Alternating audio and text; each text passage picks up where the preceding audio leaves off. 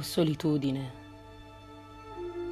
tu, patria mia solitudine, troppo a lungo ho vissuto selvaggio in un paese selvaggio per ritornare da te senza nemmeno una lacrima. Minacciami pure col dito, come fanno le madri. Sorridimi, come sorridono le madri, e dimmi chi era colui che fuggì un giorno come un uragano lontano da me e che separandosi esclamò troppo a lungo mi trattenni nella solitudine, perciò disimparai a tacere. Ciò ora l'ha imparato. Oh Zaratustra, io so tutto e so che nella moltitudine tu fosti più abbandonato, più solo di quanto mi eri vicino. Altra cosa è l'abbandono, altra cosa è la solitudine. Ecco ora cosa hai imparato. E hai anche imparato che tra gli uomini sarai sempre un selvaggio e uno straniero. Selvaggio e straniero, anche quando ti amano poiché essi vogliono prima di tutto comprensione per se stessi. Ma qui tu sei nella tua dimora e nella tua casa. Qui puoi dire tutto quello che pensi e tutte le tue ragioni. Qui nessuno ha vergogna dei sentimenti nascosti e forti. Qui Tutte le cose vengono adulando la tua parola e ti tentano, poiché vogliono cavalcare sul tuo dorso. Sopra ogni simbolo tu cavalchi qui verso la verità. Qui puoi parlare con correttezza e schiettezza tutte le cose e in verità risuona come una lode alle loro orecchie il fatto che qualcuno possa parlare a tutte le cose con correttezza. Altro è però l'abbandono, poiché sai ancora, o oh Zaratustra, quando una volta gridò l'uccello tuo sopra di te, quando nell'indecisione di dove andare, senza sapere, stavi nel bosco presso un cadavere. Allora cosa dicevi? Mi conducano i miei animali. Trovai maggiori pericoli tra gli uomini che tra gli animali. Quello era l'abbandono. E sai ancora, o Zaratustra? Quando ti sedevi nella tua isola, con un pozzo di vino tra i secchi vuoti, donando gli assetati con abbondanza e generosità, fino a quando rimanesti tu solo, assetato tra gli assetati, e ti lamentasti di notte. Non fa più felici il prendere del dare? E ancor più felici il rubare del prendere? Questo era abbandono. E ricordi, Zaratustra? La tua ora più silenziosa, quando, tentando di allontanarti da te stesso, ti sussurrò maligna, parla e infrangiti, così che ti fece soffrire della tua attesa e del tuo silenzio e scoraggiò il tuo animo già scoraggiato quello era abbandono. Oh solitudine, tu, patria mia, solitudine, la tua voce come mi parla beatamente e teneramente. Noi non ci chiediamo niente, non ci lamentiamo vicendevolmente, noi andiamo insieme, chiaramente, tra porte aperte, poiché tutto è in te aperto e chiaro e le stesse ore scorrono qui con piede più leggero. Il tempo passa, infatti, meno rapido nell'oscurità che nella luce. Qui mi si rivela l'essenza e l'espressione di tutto, qui tutto ciò che esiste vuole esprimersi a parole e tutto ciò che diviene vuole imparare e parlare da me. Ma laggiù, qualunque parola inutile, laggiù dimenticare e andare avanti è la migliore conoscenza. Questo ho imparato. Chi volesse capire tutto ciò che è umano dovrebbe maneggiare tutto, ma per far questo ho mani troppo pulite.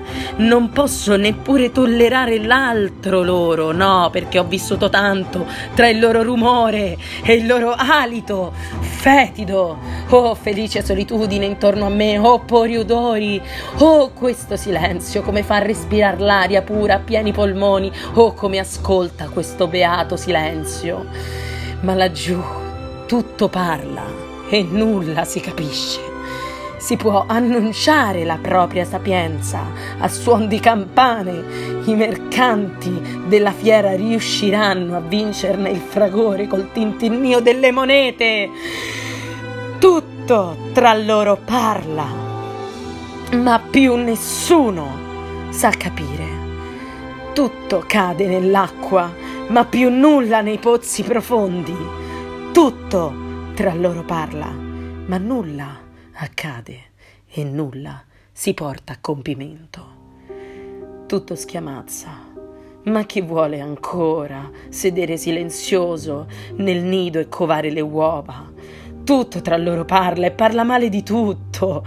Ciò che un giorno era ancora troppo acerbo per il tempo e i suoi denti, pende ora rosicchiato e morsicato dalla bocca degli uomini d'oggi tutto tra loro parla, tutto viene divulgato e ciò che un giorno era chiamato mistero e segreto delle anime profonde appartiene oggi a un trombettieri ai banditori della pubblica via. Oh specie umano, cosa magnifica! Tu gridi per vie tenebrose, ora sei di nuovo dietro a me, è dietro a me il mio più grande pericolo. Nella pietà e nella tolleranza si è sempre insediato il maggior pericolo ed ogni essere umano vuole ricevere tolleranza e pietà con verità nascoste, con mani di folle, cuore pieno di piccole falsità della pietà. Io vissi sempre tra gli uomini, sedevo travestito tra loro, pronto a rinnegare me stesso per sopportarli e dicendomi volentieri folle, tu non conosci gli uomini.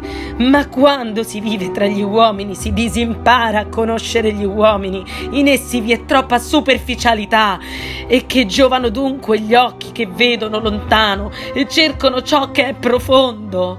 E quando mi ebbero disconosciuto, io, pazzo, usai verso di loro maggior comprensione che verso me stesso, abituato com'ero ad essere duro con me stesso e vendicandomi spesso con me di questa tolleranza, punzecchiato da mosche velenose e corroso, come una pietra, dalle numerose gocce malvagie, così che sedevo fra di loro e dicevo ancora a me, numerose gocce malvagie, così che sedevo fra dicevo ancora a me stesso, tutto ciò che è piccolo non ha colpa per la sua piccolezza. Soprattutto coloro che si chiamano i buoni. Scoprì essere le mosche più velenose e si pungono con piena innocenza e si mentono con piena innocenza. Come potevano essere giusti verso di me? La pietà insegna a mentire a chi vive tra i buoni. La pietà rende l'aria pesante a tutte le anime libere, poiché la sciocchezza dei buoni non si può essere calcolata nascondere me stesso e la mia ricchezza, questo imparai laggiù, poiché trovai tutti poveri di spirito. Quella fu la menzogna della mia compassione, di sapere la verità sul conto di ognuno, di vedere e di sentire di ognuno ciò che era per lui spirito sufficiente e ciò che era troppo spirito. I loro rigidi saggi io li chiamai sapienti, non rigidi. Così imparai a farfugliare le parole, i loro becchini io li chiamai investigatori sperimentatori, così imparai a scambiare le parole. I becchini si ammalano scavando fosse. Fosse. Sotto le antiche macerie si accumula il fetore. Non bisogna sconvolgere le paludi, bisogna vivere sulle montagne con narici beate respiro di nuove libertà dei monti. Il mio naso si è infine liberato dall'odore di tutti gli esseri umani, solleticata dall'aria frizzante come da un vino spumeggiante. La mia anima starnutisce, starnutisce e si augura felicità. Così parlò Zarathustra.